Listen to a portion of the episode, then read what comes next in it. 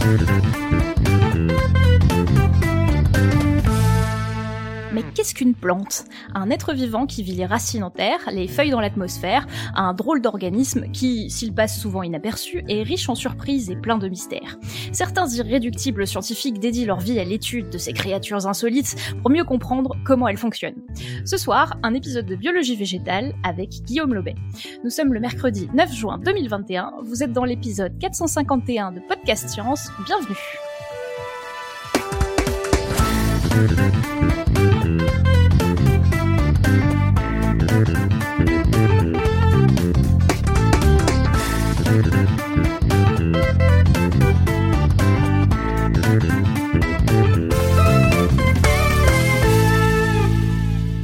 soir, nous avons une plutôt grande table virtuelle puisque nous avons Alexa parmi nous depuis Los Angeles. Salut tout le monde. Nous avons Cléora depuis Perduville. Hello à tous. Nous avons Pascal depuis pas loin de Mulhouse. Salut tout le monde. Irène est au rendez-vous aussi depuis la Corse. Bonsoir tout le monde. Notre invité Guillaume Lobet nous fait l'honneur d'être présent depuis la Belgique. Bonsoir à toutes et à tous. Et c'est moi, Eléa, qui ferai maîtresse de cérémonie pour cet épisode. Alors, ben, on va commencer l'émission sans plus attendre. Bonjour Guillaume, et merci d'avoir accepté d'être présent pour cette interview virtuelle à distance. Alors, euh, comment tu t'es retrouvé dans ce podcast ce soir hein? Je t'ai euh, rencontré entre guillemets avec tous les guillemets possibles sur Twitter, puisque tu parlais euh, un moment de plantes sur ce média, fut un temps. Et euh, comme les poditeurs et poditrices qui écoutent Podcast Science le savent, je suis un peu monomaniaque sur les sujets que j'aborde dans le podcast. Donc, je me suis dit que ce serait encore une formidable occasion de parler de plantes. Et, et donc voilà, tu es là ce soir, merci. Est-ce que euh, tu peux déjà, pour nos auditeurs, en quelques mots, te présenter et euh, quel parcours as-tu derrière toi et qu'est-ce que tu fais dans la vie? Bah oui, euh, bah, toi, tout d'abord merci de m'avoir, c'est très gai. donc, donc je m'appelle Guillaume, j'ai, je suis en, en, Belgique et plus précisément, je travaille à, à Louvain-la-Neuve, donc une petite ville en, en Wallonie, hein, donc la partie de la Belgique où on parle français. j'ai fait des études de bio-ingénieur et donc ce qui correspond, euh, je pense, en France à, l'école, euh, la haute école d'agronomie, plus ou moins, avec une spécialisation euh, dans les plantes. Alors au départ, je comptais pas du tout me lancer dans la recherche, pas du tout faire une thèse. En fait, c'est quelque chose qui est venu au fur et à mesure de mon de mon travail de fin d'études. Et puis je me suis lancé dans une thèse en me disant qu'après la thèse, ben, j'allais sans doute arrêter la science. Et puis voilà, de, de, de fil en aiguille, j'ai eu la chance en fait de de rester dans, dans le domaine et de trouver des, euh, des financements l'un après l'autre. Euh, J'étais, disons, au bon endroit au bon moment. Et donc là, maintenant, ça fait euh, quatre ans que je suis donc chargé de cours euh, donc à Lucie Louvain, à Louvain-la-Neuve, en faculté des bioingénieurs où je donne surtout des cours sur les plantes, forcément. Et je suis aussi chercheur dans un centre de recherche en Allemagne, euh, le Forschungszentrum Jülich, où, euh, où la majeure partie de ma recherche est faite c'est pas très loin de là où j'habite parce que c'est vraiment à la frontière entre la Belgique et l'Allemagne. Et quand on est en Belgique, à n'importe quel endroit de la Belgique, si on va dans n'importe quelle direction, on roule pendant deux heures, on est de toute façon sorti de la Belgique. Donc, c'est pas bien. Voilà. Ah, c'est quand même pratique. J'allais te poser la question. C'est pas trop compliqué de naviguer entre tes enseignements en Belgique et ta recherche en Allemagne, mais du coup pas tant que ça. Non, ça va, c'est faisable. Ok. Et sur euh, la, partie enseignement, euh, c'est vrai qu'on n'en a pas trop discuté euh, en amont, mais est-ce que c'est un truc que tu avais prévu de faire en amont, en amont de devenir maître de conf, ou est-ce que c'est un truc qui t'est venu plus tard aussi l'enseignement C'est pas un truc que j'avais prévu de faire, c'est quelque chose que j'ai toujours un petit peu fait.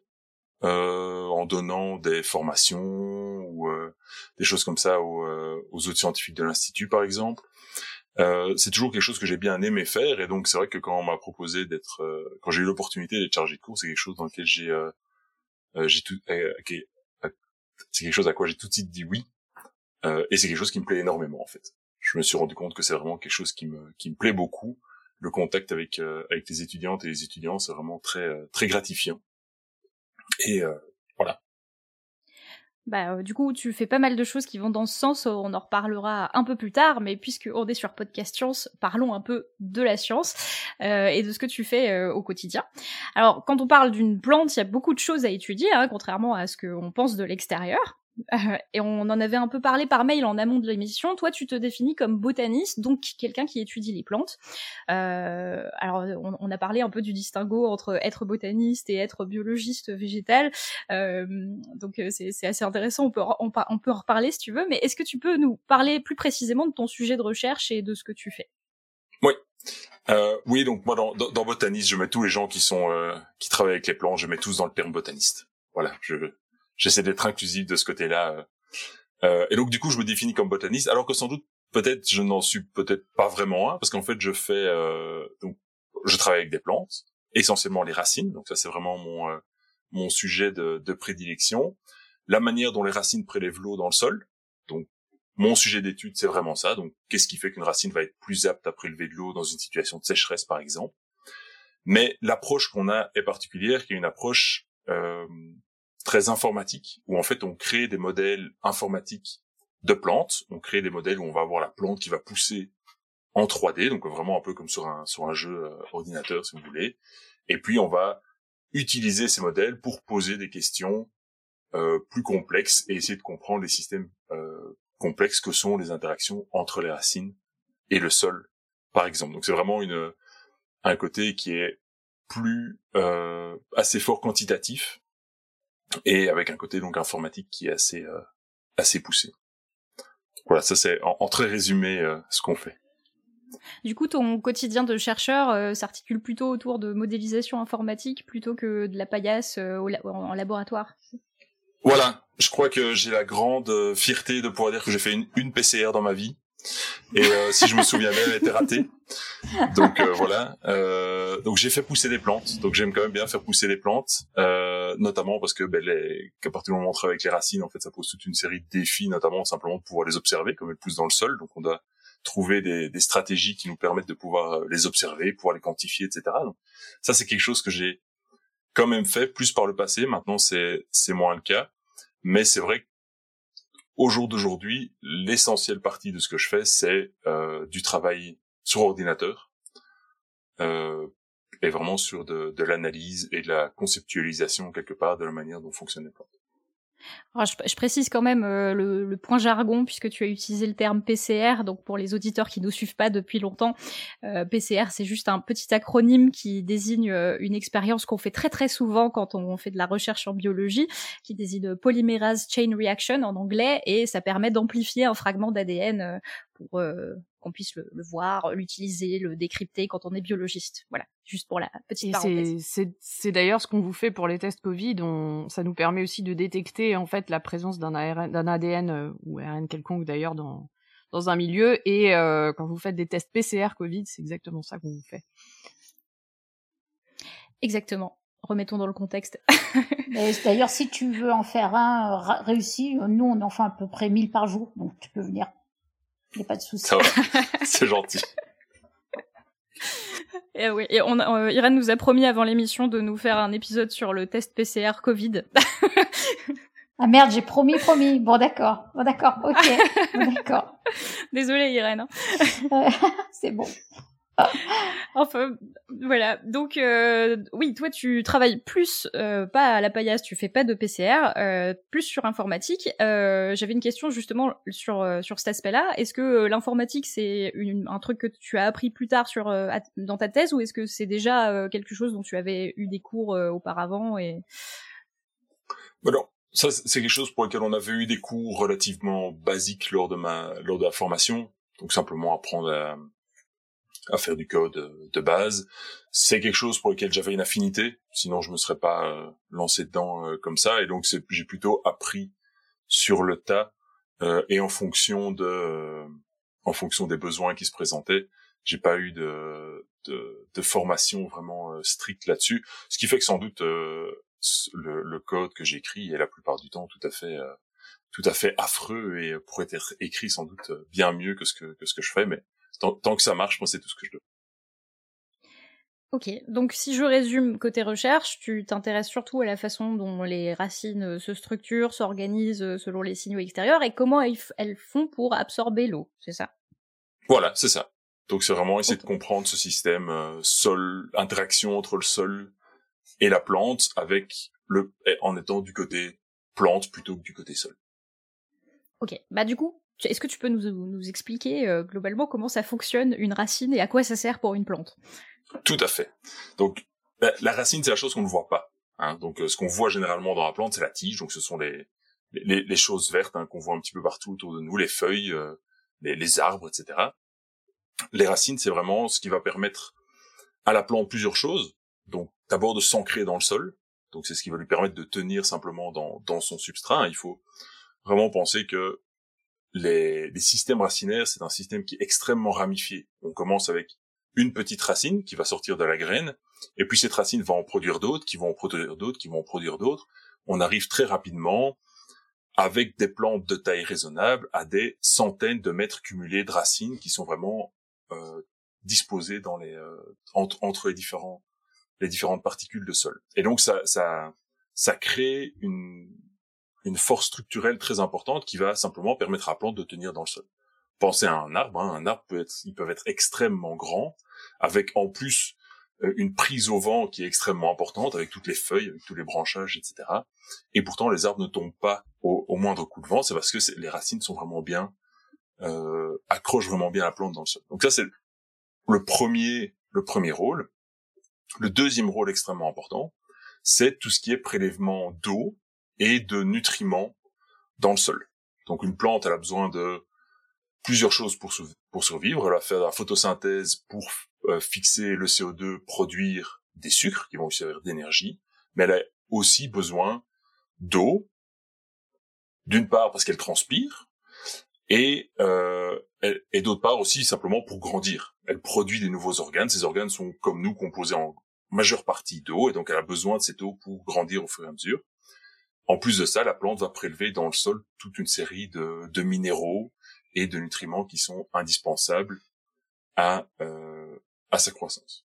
Et donc, un des aspects que nous on va qu'on va étudier, c'est de savoir quelle va être l'organisation racinaire, quelle va être la, la, structure racinaire qui va être la plus adaptée pour prélever de l'eau dans des environnements qui sont euh, qui sont particuliers, avec un, disons un, une attention plus particulière sur tout ce qui est plantes euh, de grande culture, parce que c'est euh, voilà, on est dans une une fac avec euh, un, un, aspect agronomique assez euh, assez important, et donc c'est d'essayer de comprendre finalement est-ce qu'on peut développer des stratégies d'amélioration, par exemple, au niveau racinaire, qui vont faire que les plantes vont être mieux adapté à des climats dans lesquels l'apport en eau ou l'apport en nutriments va être plus compliqué.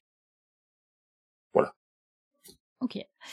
Alors une question que peut-être euh, les auditeurs se, posent aussi. Euh, la racine concrètement, comment est-ce qu'elle fait pour absorber cette eau? Est-ce que c'est un phénomène euh, plutôt mécanique? Est-ce qu'elles aspirent? Enfin, ça, ça, fonctionne comment?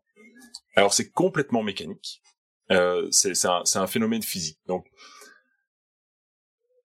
il faut donc l'aspiration de l'eau par les racines commence en fait au niveau des feuilles. Au niveau des feuilles, on va avoir euh, des pores qui vont s'ouvrir. Ces pores, on les appelle des stomates. Et ces pores vont s'ouvrir pour une raison, pour faire rentrer en fait le CO2 dans la feuille. Le CO2 va rentrer et va pouvoir, la plante va pouvoir faire la photosynthèse, produire du sucre, relâcher de l'oxygène. Donc c'est ce qui fait que les plantes sont si importantes et sont tout à fait indispensable à la vie sur Terre, elles produisent de l'énergie et elles relâchent de l'oxygène dans notre atmosphère. C'est crucial. Il se fait que au moment où ces pores vont s'ouvrir au niveau des feuilles, l'atmosphère, qui est beaucoup plus sec que l'intérieur de la feuille, va aspirer l'eau en dehors de la feuille. Donc l'eau qui se trouve dans la feuille, qui est un milieu humide, va simplement s'évaporer au travers de ces stomates qui sont ouverts. L'eau s'évapore et ça va créer un phénomène d'aspiration parce que au niveau des feuilles, la plante a des vaisseaux qui vont être continus entre les feuilles, les tiges et les racines, donc comme une grande paille si vous voulez qui va traverser en fait toute la plante. Et donc cette aspiration au niveau des feuilles va être répercutée au niveau de la tige, au niveau des racines et puis au niveau du sol. Et donc, c'est vraiment, pour moi, la, meilleure, euh, la, meilleure image, la meilleure analogie, c'est vraiment cette analogie de paille. On, on, tire avec une paille au niveau des feuilles et ça va tirer l'eau qui, qui va être aspirée alors au niveau des racines. Ce qui est intéressant de savoir, c'est qu'en fait, 90%, 80, 90%, pardon, 90% de l'eau qui est euh, qui va être prélevée par une plante va en fait être transpirée. Et donc ne va, ne va faire simplement que rentrer dans la plante, être transportée au travers des vaisseaux et puis trans, euh, transpirer dans l'atmosphère. Vous pouvez penser aux, aux, plantes en pot que vous avez chez vous. Les plantes en pot, vous les arrosez tous les jours, tous les deux jours en fonction de la plante. C'est pas pour ça que la plante est le double de volume tous les jours ou tous les deux jours. Cette plante, en fait, elle a juste prélevé l'eau dans le sol, l'eau est ressortie dans l'atmosphère et n'a en fait pas été utilisée d'un point de vue structurel, donc n'a pas été utilisée pour créer des nouveaux tissus au niveau de la plante. Et donc c'est un phénomène tout à fait physique, euh, ce qui est tout à fait pratique pour nous parce que du coup on peut mettre, euh, on peut définir des équations qui vont nous permettre en fait de modéliser ce flux d'eau et de l'inclure alors dans des modèles informatiques qui nous permettent alors de modéliser le, le flux d'eau dans, dans toute la plante. Est-ce que tu sais euh, s'il y a aussi des phénomènes euh, de ce qu'on appelle la capillarité, c'est-à-dire que tu trempes un papier buvard avec des fibres très fines, tout ça Est-ce que est-ce qu'il y a aussi un phénomène d'eau qui remonte par juste absorption dans dans le papier entre guillemets?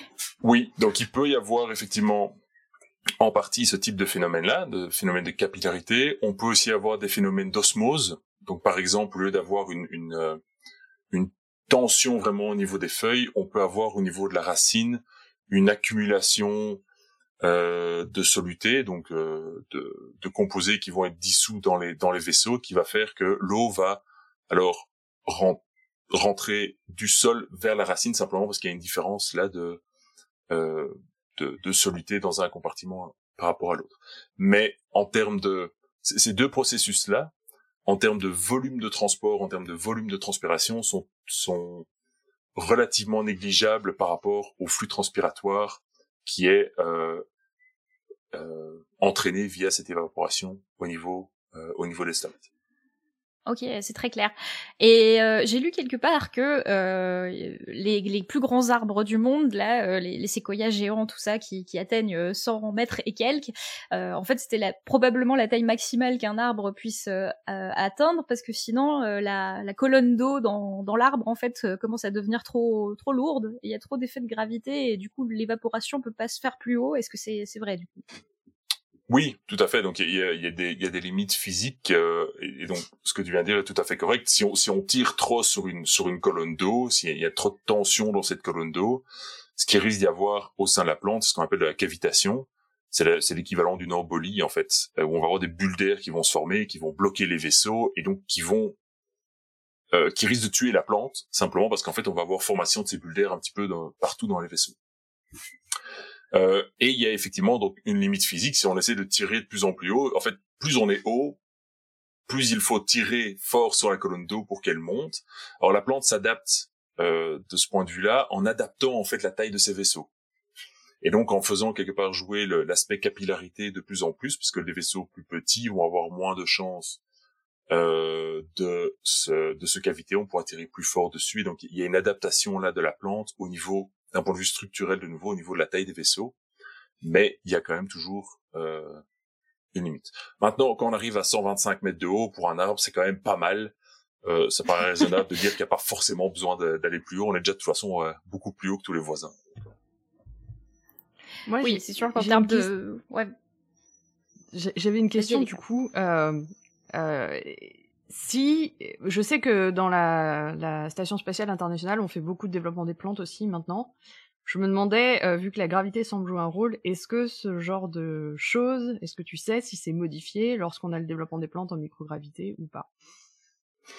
Alors, je dirais alors, à moins qu'il ne fasse pousser des séquoias de 125 mètres de haut dans la station spatiale, ce dont je doute, euh, je pense qu'on on est, on est, plutôt sur euh, la, plante typique de laboratoire qui est euh, Arabidopsis ou même des plantes comme des, des laitues ou des choses comme ça. Mm. On est sur peut-être quelques centimètres, peut-être quelques dizaines de centimètres maximum en termes de taille. En général, on considère là que la, la, gravité, en tout cas dans, dans, dans ce processus-là, ne va pas être euh, ne va pas être très très importante pour des plantes de cette de cette taille-là. Ça, ça, va jouer forcément, hein, donc c'est vraiment une composante euh, importante, mais euh, quand on est sur, sur des petites plantes, ça l'est ça l'est forcément beaucoup moins. Ok, très clair.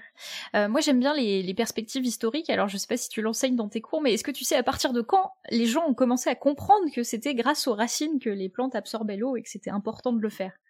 Voilà. Alors, je je le savais pas du tout, mais du coup, j'ai regardé. Euh, maintenant, je, maintenant, je le sais. Euh, alors, les, les, premiers, donc, euh, apparemment, les premiers ouvrages qui, qui mentionnent les racines, c'est euh, Aristote donc là, on est euh, 400, euh, 400 avant notre ère. Mais il, à ce moment-là, ils n'avaient pas très bien compris ce que c'était. Donc ils pensaient vraiment que la, la, plante prenait, se nourrissait de la substance du sol et c'était tout, tout provenait de la substance du sol sans forcément être très au courant de, de ce que c'était. Donc pendant très longtemps, ça a vraiment été ça le, euh, la, croyance, euh, croyance principale et donc toutes les histoires de photosynthèse, tout ça, c'était pas du tout, euh, pas du tout connu à ce moment-là. Euh, la première personne apparemment qui a vraiment commencé à comprendre le rôle des racines dans le prélèvement de l'eau, c'est euh, c'est un chimiste en fait. C'est euh, Van Helmont, donc c'est dans dans le au XVIe siècle, qui lui a fait les, les premières expériences à ce niveau-là et a quantifié alors vraiment le, le prélèvement d'eau par par les racines. Donc c'est pas si si vieux que ça finalement. Ah, il, me semble que l'expérience était rigolote aussi, euh, dans le sens où il avait pesé la terre euh, avec et sans eau, et il s'était rendu compte que toute l'eau ne passait pas dans la plante. Enfin, il avait, il avait trouvé un système ingénieux avec des palans pour peser sa, son arbre là. faire l'expérience, ça, ça avait l'air assez rigolo. Donc oui, à partir du XVIe siècle seulement, on a commencé à comprendre que euh, les, les, plantes avaient besoin d'eau, et je crois même qu'on a commencé à comprendre pas mal de choses, genre elles ont besoin de lumière, parce que hum, j'ai vu des plantes jardin botanique où ils essayaient de faire des serres pour faire pousser des plantes. Et ils n'avaient pas encore compris l'intérêt de, de la lumière en fait pour, euh, pour faire pousser des plantes. Et du coup c'était des serres où il y avait des pas de fenêtres quasiment. Et ils se sont rendus bah compte que ça marchait pas trop. Et c'était à peu près à la même période il me semble. Donc euh, ouais grosse réalisation euh, vers le 16e siècle. Oui tout à fait. Oui mais après maintenant on n'est toujours pas quand dans, dans, dans, la communauté par exemple des euh, racines euh, au niveau des plantes, on n'est toujours pas d'accord de dire qu'est-ce que c'est un système racinaire euh, le plus efficace, par exemple. Donc on en est toujours à discuter des choses qui peuvent peut-être sembler relativement relativement basiques, mais de savoir quels sont les, facteurs qui vont plus influencer la prise d'eau, par exemple, au niveau racinaire, sont des choses qui sont toujours toujours en discussion et qui sont toujours assez assez mou. De nouveau, hein, les racines, elles sont assez embêtantes, hein, elles poussent dans le sol, donc c'est un peu compliqué. Alors, euh, du, coup, si on, se remet maintenant au, au 21e siècle, pour les gens qui étudient les racines, justement, euh, c'est c'est quoi les grosses questions du moment et les grosses découvertes récentes? Parce qu'on voit passer pas mal d'articles de blog de temps en temps sur euh, euh les, bouts de racines ont sont le cerveau de la plante, ce genre de gros titres comme ça. Euh, c'est quoi les grandes tendances d'études en, en développement racinaire? Les grandes tendances, ça part un petit peu dans tous les sens. Hein, donc c'est vraiment donc essayer de essayer de comprendre comment les comment les racines vont vont gérer leur leur développement, gérer leur croissance en fonction des conditions du sol. Donc comment est-ce que les racines vont réagir par rapport à des différences de teneur en eau, des différences euh, de nutriments par exemple, des différences de euh, de compaction. Ça, il y a, y a, un article euh, tout à fait, euh, tout à fait sympa qui est sorti euh, très récemment, je pense il y a, il y a un mois ou deux dans, dans Science, si je me trompe pas, qui étudiait justement l'étude de la croissance des racines dans des sols qui étaient compactés, donc des sols qui sont en fait beaucoup plus durs. Et donc instinctivement, on s'est dit, bah, les racines, elles ralentissent quand elles rentrent dans un sol dur, bah, parce que le sol est plus dur, et donc c'est plus difficile de pousser dedans. Ça paraît pas complètement complètement idiot euh, de dire ça. Et en fait, ce qu'ils ont trouvé dans, dans, dans ce papier-là, c'est que au niveau de l'apex racinaire, il y a, il va y avoir de, un, un certain, une, hormone qui va être produite, hein, de, de l'éthylène, qui va être produite par euh, la racine et qui va se diffuser dans le sol. Et donc le fait que cette hormone va se, se diffuser dans le sol, cette diffusion va être différente en fonction qu'on est dans un sol compacté ou un sol qui n'est pas compacté. Quand on est dans un sol qui est compacté, cette diffusion en fait a beaucoup moins lieu, et donc l'éthylène va s'accumuler près de sa zone de production, et l'éthylène va en fait induire l'arrêt de la croissance de la racine. Et donc ce qu'ils ont montré les chercheurs, c'est de dire qu'est-ce qui se passe maintenant si on a une plante qui ne répond plus à l'éthylène? Donc normalement la plante répond à l'éthylène, s'il y a de l'éthylène, elle s'arrête de pousser. Eh bien, les plantes qui sont non sensibles à l'éthylène, elles continuent à pousser au travers de ces zones extrêmement dures dans le sol, comme si de rien n'était. Et donc en fait, euh, ce qui est vraiment intéressant ici, c'est qu'en fait c'est pas du tout le fait que le sol que le sol soit compacté qui fait que la racine ne pousse pas. Elle pourrait tout à fait passer au travers. Hein. Elle, euh, si, si on lui donne pas le message que le sol est compacté, elle ne le sait pas et donc elle passe, elle passe au travers. C'est il y a un autre message sur le côté qui qui fait qu'elle qu'elle va s'arrêter de pousser. Mais c'est pas une contrainte dans ce cas-ci, une contrainte mécanique. Ah, c'est hyper intéressant. Ça veut dire que tous les jardiniers du monde se sont en fait trompés sur cette perception de euh, c'est trop dur pour que mes racines traversent. En fait, c'est juste la plante qui qui peut plus pousser parce que il y a un signal qui lui dit d'arrêter, quoi. Enfin. Voilà, tout à fait. Et donc ça, ça a peut-être du sens dans un dans un, un, un, sol classique. En fait, il faut le sol, il faut vraiment voir ça comme un, un, milieu qui est extrêmement hétérogène. On va avoir des zones où il y a du, de l'eau, des zones où il n'y a pas d'eau, des zones qui sont qui sont plus compactes, des zones qui sont moins compactes. Et donc, on pourrait penser, ben, c'est logique pour la plante de dire, ben, les zones qui sont plus compactes, ben, peut-être ça me demande plus d'énergie de pousser de ce côté-là, et donc je vais réallouer mes ressources dans une autre racine. De toute façon, des racines, j'en ai des milliers, et donc la racine qui se trouve dans un sol compact, c'est pas grave, on va pas pousser à cet endroit-là, on va pousser d'un autre côté. Il se fait que dans des systèmes agricoles, un champ, eh bien, un champ à une trentaine de centimètres de profondeur, on a ce qu'on appelle une semelle de labour la semelle de labour, c'est en fait c'est une zone extrêmement compacte qui est due notamment au passage répété du tracteur dans le champ. Et donc cette zone extrêmement compacte se trouve partout dans le sol.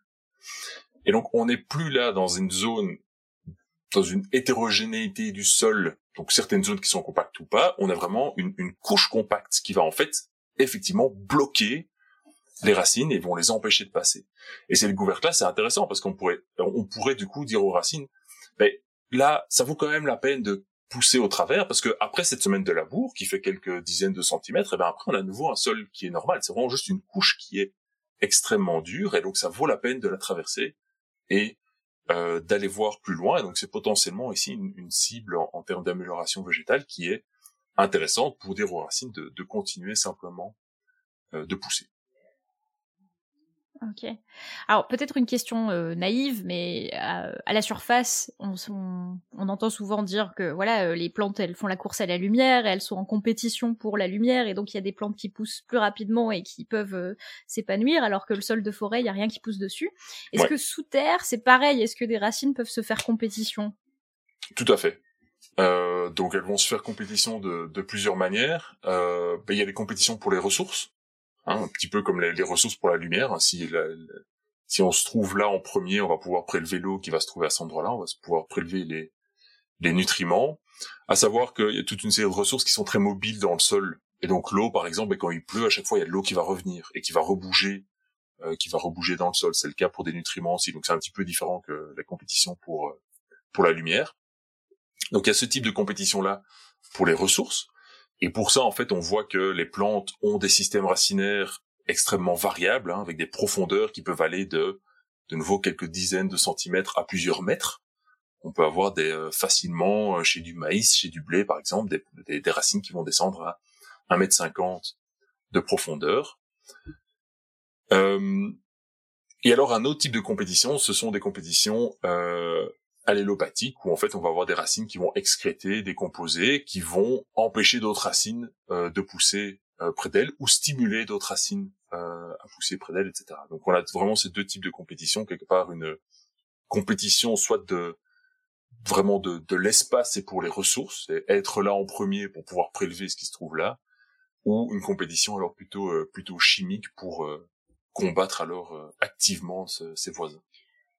Je, refais juste un, point jargon pour euh, les auditeurs. Est-ce que tu saurais expliquer ce que c'est que allélopathique Donc c'est, euh, on, parle de d'allélopathie quand en fait les plantes vont excréter des composés, donc produire des composés dans leur environnement qui vont empêcher les plantes à côté de pousser. Voilà, c'est quelque chose qui est euh, assez fréquent dans le monde dans le monde végétal, qui est un monde extrêmement brutal, hein, et, et sans aucune sans pitié évidemment. C'est le cas notamment pour les pour les noyers. Donc les noyers sont excrètent beaucoup de, de composés, les juglones, qui sont en fait des composés toxiques. Si vous regardez en dessous d'un noyer, il y a très peu de choses qui poussent en dessous d'un noyer. Vous allez avoir un rond d'herbe en fait qui va être, enfin un rond en dessous du noyer qui correspond à l'espace racinaire du noyer, qui va être plus ou moins désert d'autres espèces végétales parce que le, noyer euh, va euh, empêcher la croissance de ces, euh, de, de ses compétiteurs. alors du coup dans la chatroom il y a eu quelques remarques, bah, Lutine déjà qui fait remarquer qu'ils n'étaient pas très futés au XVIe siècle parce qu'on voit quand même que sans eau une plante ça sèche. Euh, mais on savait pas que c'était les racines qui les absorbaient forcément. Voilà. Après, il, faut, faut se dire aussi pour que les plantes sèchent, d'accord, parce qu'il n'y a pas d'eau, mais aussi parce qu'il y a beaucoup de soleil. En général, il y a une corrélation entre les deux. Et donc, il faut faire, il, il faut aller un, un, un, état plus loin, de dire, c'est pas à cause du soleil forcément qu'elle a, qu'elle a, que la plante a crevé, mais c'est aussi parce qu'elle avait pas d'eau. Donc, en général, les deux, les deux coïncident et sont, euh, sont assez proches. Tout à fait. Et alors elle pose une question. Euh, elle, elle a déjà vu des arbres passer à travers du béton, du grès, etc. Et elle demande c'est quoi la limite pour une racine du coup? Ah mais il n'y en a pas évidemment. Les racines c'est merveilleux, hein, ça, passe, ça passe dans tout. Donc effectivement, hein, donc, et ça vous pouvez voir. Donc on va avoir des racines qui vont euh, casser effectivement du, du comme euh, comme c'est mentionné du béton, du grès, ou même si vous regardez sur sur des vieux murs, sur sur des ruines par exemple, vous voyez en fait des plantes qui poussent dans des endroits qui sont complètement absurde où a priori il y a vraiment pas de sol, c'est dans des vraiment dans des petits interstices qu'on va retrouver dans les murs. On a des plantes qui vont pousser à cet endroit-là. La, la, il y a, deux choses. Déjà, les, les racines vont excréter aussi des, des composés qui vont être décomposés en partie acides et donc qui vont aider à la décomposition, par exemple, de matières minérales. Il faut se rappeler aussi, il y a des centaines de millions d'années, euh, avant que le monde ne soit colonisé par les plantes, c'était essentiellement un monde minéral, un monde de cailloux. Ce sont en fait les plantes qui, de par leur colonisation, ont créé le sol tel qu'on le connaît, qui est essentiellement euh, composé de matière, en, grande partie composé de matière organique, par exemple. Et donc, il y a cette décomposition chimique qui peut avoir lieu, qui est relativement euh, lente. Et puis, les, les, plantes et les arbres en particulier ont un avantage euh, particulièrement important par rapport à nous, c'est l'avantage du temps en fait, ils sont beaucoup plus lents et au lieu de se, de se déplacer pour euh, bouger, par exemple, des obstacles en, en se déplaçant, ce qu'ils vont faire, c'est pousser. Et pousser, c'est un, c'est, chez les plantes, c'est un processus qui est beaucoup plus fort. Et effectivement, on peut voir des, euh, des, des, arbres qui avalent complètement des panneaux de signalisation, par exemple, simplement parce qu'ils ont ils ont poussé tout autour. On peut avoir des, des dalles de béton qui vont soulever parce qu'il y a des racines de nouveau qui ont poussé et qui au fil de nombreuses années, finalement, on construit ce qu'il fallait que pour pouvoir euh, bouger alors cet obstacle. donc il y a cet aspect temporel qui est tout à fait particulier au, au niveau des plantes, qui n'est pas du tout notre aspect temporel. Et alors, il y a un auditeur qui nous fait une très bonne remarque et euh, j'allais venir là-dessus. Euh, il parle de grains d'amidon euh, qui, dans les cellules de la racine, font tombent au fond et permettent à la plante de sentir entre guillemets la gravité. Et ça, c'est un truc qui est particulier chez les plantes, c'est que la tige, ça pousse toujours vers le haut et puis les racines, ça pousse toujours vers le bas. et donc, il, il demande si, si c'est vrai et si c'est vrai qu'on peut voir ces grains d'amidon dans les racines si on les observe attentivement. Oui, donc je crois il faut un microscope quand même relativement puissant. Euh, bon, il faut pas un microscope euh, euh, électronique ou quoi que ce soit, hein, mais euh, je pense avec un bon microscope, effectivement, on peut le voir dans des racines qui ne sont alors pas trop grosses. Hein. Donc si on a des racines qui mhm. sont plus grosses comme des racines de, de maïs, même le blé, à mon avis, ici, on, on risque d'être un petit peu un petit peu limite, mais des, des, racines relativement fines, effectivement, on va pouvoir voir ces, ces grains d'amidon qui vont, euh, qui, qui, qui par gravité en fait indique à la racine dans quelle direction elle se trouve, est-ce qu'elle pousse verticalement, horizontalement, etc. Ouais, et donc il y a déjà, il y a d'ailleurs des expériences euh, hyper impressionnantes où finalement, si tu retournes un pot dans tous les sens au fur et à mesure de la croissance, euh, la tige va toujours se redéplacer pour pousser vers le haut et les racines vont toujours se redéplacer pour, euh, pour se déplacer vers le bas. C'est, c'est assez bien foutu quand même. Voilà, c'est un peu la torture, hein, il faut le dire, mais c'est bien foutu. Oui, les, les biologistes sont des sadiques, euh, même avec les plantes. voilà.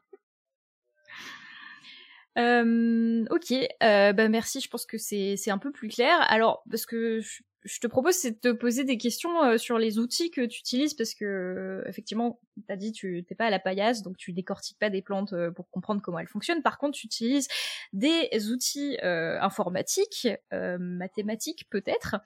Et j'ai l'impression que tu développes même pas mal d'outils et que tu explores vraiment plusieurs techniques différentes pour répondre à, tes questions scientifiques. Du coup, ton travail c'est vraiment à l'interface de plusieurs méthodes et la façon dont les plantes fonctionnent, donc la physiologie. tu fais aussi un peu d'analyse d'image, je crois, et tu fais de la modélisation. Euh, donc on a un peu de tout, euh, de la bio à la mathématique, euh, en passant par l'ordinateur.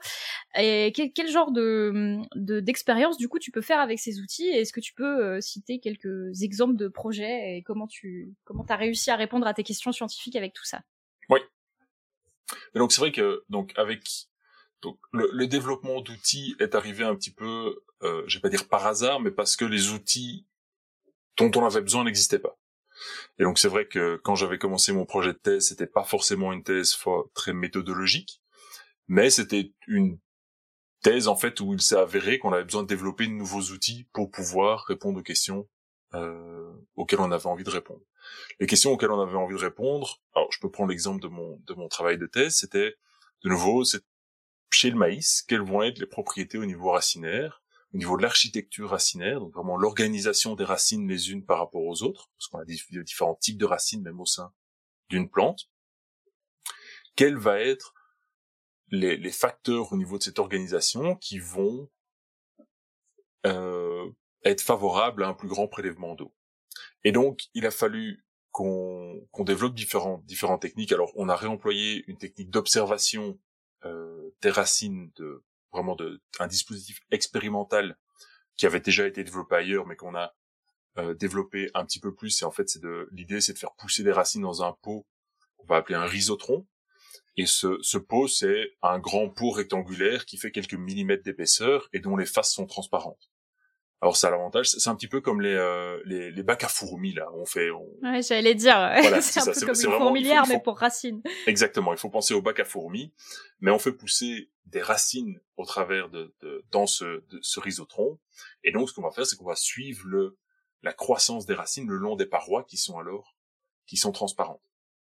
Maintenant suivre la croissance des racines Ok, c'est possible. On prend euh, typiquement moi ce que je faisais c'était prendre une feuille transparente et avec un marqueur, en fait j'allais dessiner les racines jour après jour. Mais après ce dessin, il faut en faire quelque chose. C'est bien joli d'avoir un dessin ou même une photo dans laquelle on va voir toutes nos racines.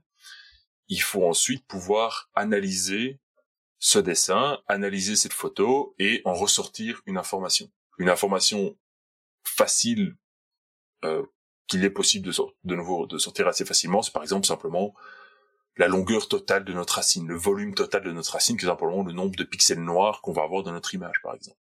Nous, on était intéressés par comprendre de nouveau la topologie au niveau racinaire, c'est-à-dire les connexions entre les différentes racines. Et donc là, on a développé des outils d'analyse d'image qui permettent de retracer alors les différentes racines, de les reconnecter entre elles.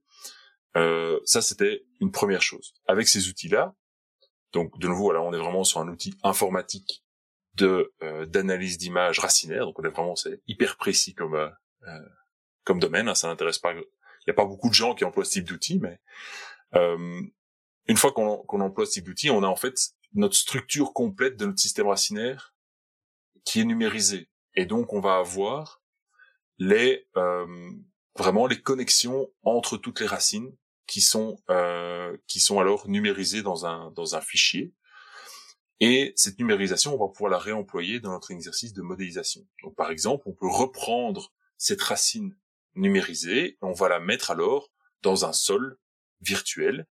Et dans ce sol virtuel, on va demander à la plante de prélever de l'eau. Et puis, on va varier légèrement certains paramètres au niveau de la plante. Dire, ben, en fait, il y a certaines racines qui ont la capacité de prélever plus d'eau que d'autres. Euh, ou qui, certaines racines qui vont pousser plus rapidement que d'autres, par exemple. Et donc on peut faire varier tous ces paramètres au niveau de la plante, on peut les faire varier au niveau du modèle. Hein. C'est pour ça c'est très pratique les modèles parce que on a tout en main. Et donc si on veut faire pousser la plante plus rapidement, si on veut euh, simplement allumer ou éteindre certains des processus, ce qu'il est a priori plus compliqué de faire avec une vraie expérience, eh bien avec le modèle on peut euh, le faire.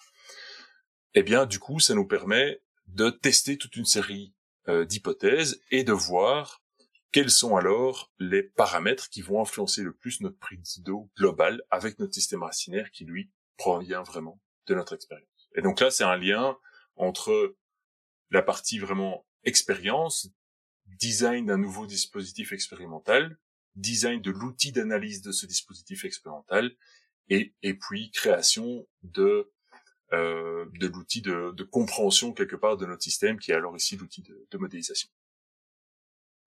Ok. Alors, tu as, dit plusieurs choses qui m'interpellent et euh, un, un, truc euh, en priorité, c'est c'est quoi finalement la structure d'une racine? Parce que quand on dessine, on s'imagine un peu que les racines, c'est euh, l'arbre avec les branches euh, à l'envers, mais dans le sol. Euh, comment ça s'agence? Est-ce que, est-ce que ça, chaque racine va de son côté? Est-ce que vraiment ça fait des branchements partout, dans tous les sens, à tous les niveaux? Euh, et est-ce que c'est le cas chez toutes les plantes ou est-ce qu'il y a des grandes différences en fonction de, je sais pas, les familles de plantes? Donc on va avoir des grandes différences en fonction des familles de plantes. Donc on va avoir, euh, oui, disons des, grands types de schémas, des schémas qui sont plus euh, euh plus buissonnants que d'autres, ou des schémas où on va par exemple avoir une racine principale. Donc on a vraiment une racine qui va pousser et au fur et à mesure où elle pousse, elle va faire sur le côté des racines euh, latérales. Vous pouvez penser à une euh, une arête de poisson, une carotte. Un, une carotte, ça marche ou pas? Voilà, une carotte, ça marche. Donc la carotte, donc la carotte telle qu'on va la consommer, ça va être la racine principale. Ben, en fait, sur cette racine principale, il y a toute une série de racines qui partent, euh, qui partent sur le côté, un petit peu comme un, une arête de poisson ou un sapin de Noël. Euh, ça, c'est vraiment la, la, structure de base. Alors, ces racines latérales qui sont formées sur la racine primaire, donc qui sont formées sur la carotte, ces racines latérales peuvent former elles-mêmes d'autres racines latérales, qui peuvent former elles-mêmes d'autres racines latérales. Euh, et donc, on a, ici, là un processus itératif qui fait qu'on peut avoir différents, ce qu'on va appeler des ordres racinaires, donc des racines sur des racines sur des racines qui peuvent être formées. On peut aussi avoir, donc, la carotte, on a une racine principale, des racines qui vont pousser sur le côté, on a d'autres types de systèmes racinaires, par exemple, euh, comme chez les, chez les graminées, les herbes, les céréales. Vous pouvez penser à une plante, euh, une plante de maïs. Une plante de maïs, ce qu'on va avoir, c'est on va pas avoir une racine principale comme chez la carotte, mais des racines principales, on va en avoir des dizaines. Alors, pourquoi est-ce que je mentionne le maïs? Parce qu'en fait, chez le maïs, on le voit. Si vous allez dans un champ de maïs, vous voyez ces, ces racines qui sont euh, au niveau des, des premiers, euh, dans le bas de la tige, on a ces grosses racines qui sortent et qui vont s'ancrer dans le sol.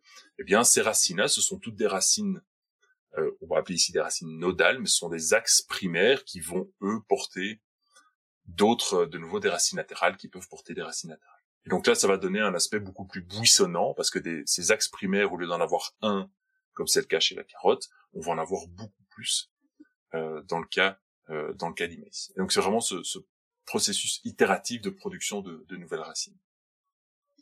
Ah, du coup, il y a un auditeur qui se pose une bonne question, c'est son pseudonyme, qui demande si c'est fractal une racine. Euh, bah, pas tellement que ça. Donc il y a pas tellement. Il y a des études qui ont été faites. Alors je me souviens plus quelle était exactement la dimension à laquelle ils étaient arrivés. Ça va dépendre du type de racine, ça va dépendre du type de plante, ça risque de dépendre du type d'environnement aussi, parce que l'environnement va jouer très fort. Mais c'est pas si fractal que ça je pense, je, je, me demande si les, tiges ont pas une dimension fractale plus élevée que, les systèmes racinaires. Très bien. Alors du coup, tu me dis si je me trompe, mais tu as développé un, autre site qui s'appelle euh, Quantitative Plants, du coup, et qui recense plein d'outils numériques pour l'étude des, plantes. Alors il y a un peu de tout, euh, la forme des feuilles, euh, l'analyse de la canopée, euh, ça va du microscopique au macroscopique. Euh, toi, quel genre d'outils tu utilises et c'est quoi ton outil préféré au quotidien? Alors, ben, moi, les outils que j'utilise, c'est les outils pour analyser les racines, évidemment. Euh, Quoique, non, il y a, y a, des outils qui sont euh, qui, je, qui sont référencés sur le site, qui sont les outils euh, pour l'instant de d'identification de plantes. Donc, il y a des, des outils, euh, des applications smartphone, par exemple, qui permettent d'identifier euh, une plante. Vous prenez une photo et l'application va vous dire quelle, quelle est l'espèce de la plante que vous avez pris en photo. Je pense que pour l'instant, c'est ceux-là que, que j'emploie le plus, mais pas du tout dans un cadre professionnel. Euh, dans le cadre professionnel, ça va être des outils euh, d'analyse, euh, d'analyse racinaire.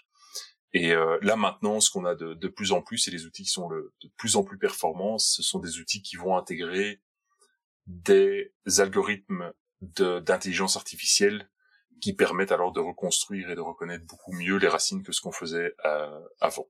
Et donc avec du du deep learning par exemple, là maintenant on a vraiment des outils qui viennent vraiment de plus en plus performants et qui commencent à faire tout le boulot euh, à notre place. Ce qui est pratique. Donc quand tu dis tout, quand tu dis tout le boulot, ce serait euh, donc euh, retracer, mesurer et, et évaluer la croissance d'une racine automatiquement à partir d'une image, par exemple.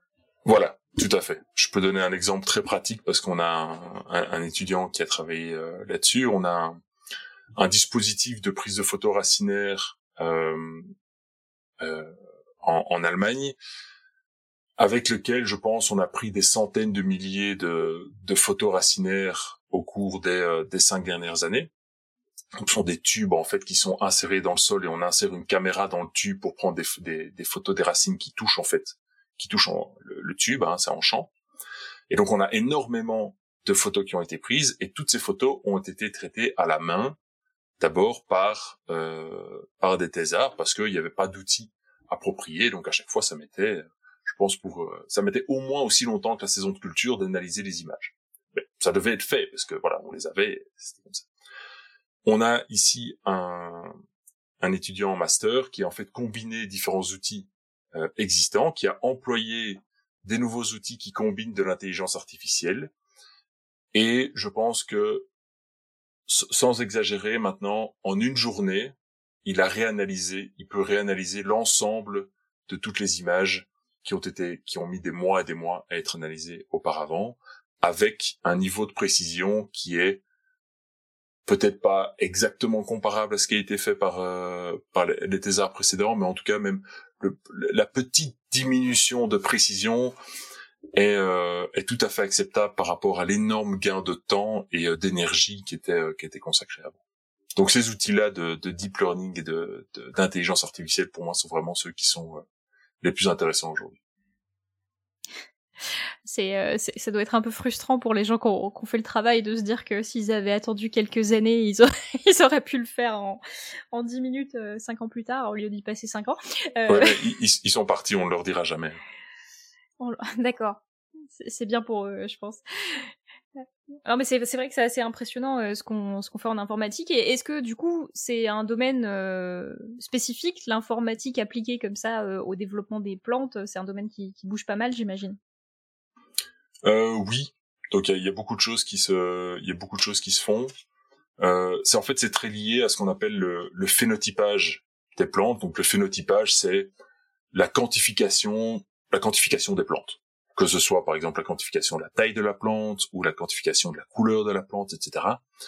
Euh, c'est cette quantification, c'est indispensable dans la recherche, c'est indispensable dans l'amélioration végétale par exemple, parce que ça nous permet de savoir, de comparer en fait les différentes plantes, les différents, euh, les différentes espèces, les différentes variétés, les différents euh, traitements, les différents environnements, par exemple.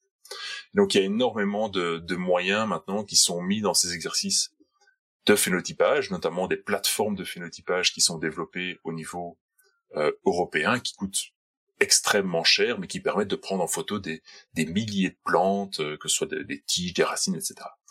Eh bien, une fois qu'on a ces milliers d'images qui sont générées, eh bien, il y a naturellement un besoin de pouvoir les analyser et donc tout ce côté informatique euh, qui vient derrière, donc l'analyse des images, le traitement des images et l'analyse des données à l'aide de modèles, ça c'est quelque chose qui se développe extrêmement fort parce que euh, il y a vraiment cette, cette, demande pour le phénotypage qui vient euh, qui vient en amont. Euh, et juste euh, parce que moi je, donc je travaille en biologie du développement animal et on a exactement euh, bon, ce qui est pas surprenant hein, la, la, même tendance avec évidemment l'idée de pouvoir explorer de plus en plus d'espèces et de plus en plus de phénomènes développementaux et comme sur ces espèces autres on n'a évidemment pas les outils qu'on a sur les espèces modèles on a aussi évidemment beaucoup recours à tout ce qui est modélisation machine learning ce genre de choses pour arriver à, à à expliquer ce qu'on voit en fait et tout à fait de la façon la plus complète com euh, complète possible. Ouais. En, en, fait, ce qu'il faut se dire, c'est que cette partie-là, qui est cette partie vraiment purement de, de, de quantification et de, de, de mesure, c'est pas la partie la plus intéressante de la science. C'est ce qui prend du temps. Euh, c'est absolument nécessaire, hein, parce qu'il faut qu'on ait des données, mais c'est pas ça qui est la partie la plus la plus intéressante. Ce qui va être intéressant, c'est le design des expériences, c'est l'analyse des données qu'on va avoir derrière. Et donc ces méthodes-là nous permettent en fait de, nous affranchir en partie de, de cette contrainte euh, temporelle du, de, de, la prise de mesure et l'analyse des données euh, pour aller plus loin et poser des questions qui sont de plus en plus complexes.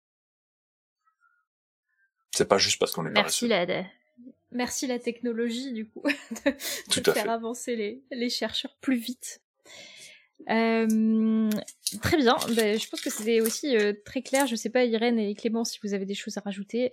Euh, sinon, euh, passons au, sujet tendu. Alors, comme beaucoup d'invités qui passent ici, tu as non seulement un profil de chercheur, mais tu es aussi maître de conférence et tu fais pas mal de vulgarisation.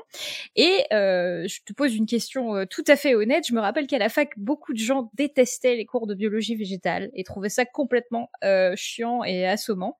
Alors toi, en tant que maître de conférence, c'est quoi tes astuces pour passer le virus à tes étudiants et faire en sorte qu'ils trouvent ça formidable, les plantes aussi? Oui. Alors, D'abord, je dois dire que le, terme maître de conférence qu'on n'emploie pas du tout en Belgique. Hein. Euh, J'adore, c'est très ronflant comme terme, c'est parfait. euh, euh, je suis tout à fait d'accord que les cours de bio, c'est pas évident à donner euh, à la fac. Alors, une des raisons pour laquelle c'est pas évident à donner, c'est parce qu'en général, on arrive euh, à la fac, en tout cas en Belgique, avec zéro connaissance en biologie végétale. On sait ce que c'est un cœur, on sait ce que c'est un cerveau, on a une idée plus ou moins de ce que c'est des reins, des veines, des artères, tout ça. Donc au niveau animal, on a déjà toute une série de, on a un bagage qui est déjà construit. Au niveau végétal, on n'y connaît rien. À la limite, on sait ce que c'est une, feuille, une tige, une racine, et encore. Et donc, les, premiers cours de biologie végétale, c'est de l'apprentissage de vocabulaire en fait. Et l'apprentissage de vocabulaire, c'est pas très fun. Ça, on est, on, est bien d'accord. Alors, c'est pas très fun à recevoir, c'est pas très fun à donner non plus. Hein. Euh, et donc c'est pour ça que c'est vrai que ça peut être vu comme étant comme étant assommant parce qu'on on reçoit une quantité de vocabulaire dont on n'avait jamais entendu parler, on ne sait pas ce que ça veut dire, on n'arrive pas à mettre des mots dessus, etc. Euh, moi ici j'ai repris des cours euh, de nouveau donc le cours d'introduction à la biologie végétale il y a euh, il y a trois ans et c'est vrai qu'avec l'équipe enseignante on a pas mal réfléchi à qu'est-ce qu'on pouvait faire justement pour euh, pour rendre ça un petit peu plus euh, un petit peu plus fun. Alors, on, on, on rend pas ça fun pour que ce soit fun. Hein. On rend ça fun parce que quand c'est fun, on apprend mieux.